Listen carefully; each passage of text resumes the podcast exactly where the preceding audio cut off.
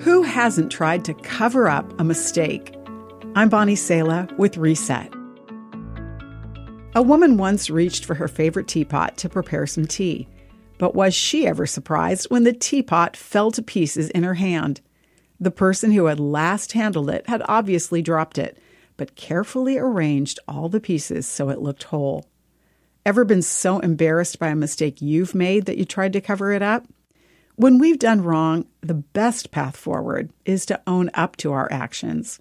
This is the first step of the journey God offers everyone who wants to see the wrongs in their life right. In the Bible, this is called restoration. Jesus came to show us the path of restoration. One author explained A Christian is not someone who never goes wrong, but one who is enabled to repent and pick himself up and begin again, because the Christ life is inside of him.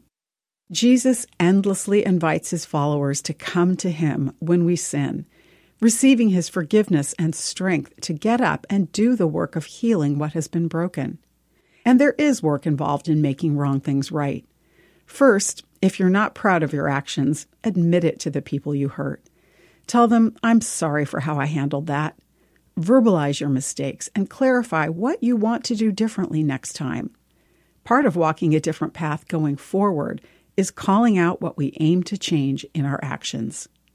Scripture says people who conceal their sins will not prosper, but if they confess and turn from them, they will receive mercy. There's mercy for those who want to make wrong things right. I'm Bonnie Sala with Reset. To read, share, or hear this again, or to find more resources like this, visit guidelines.org.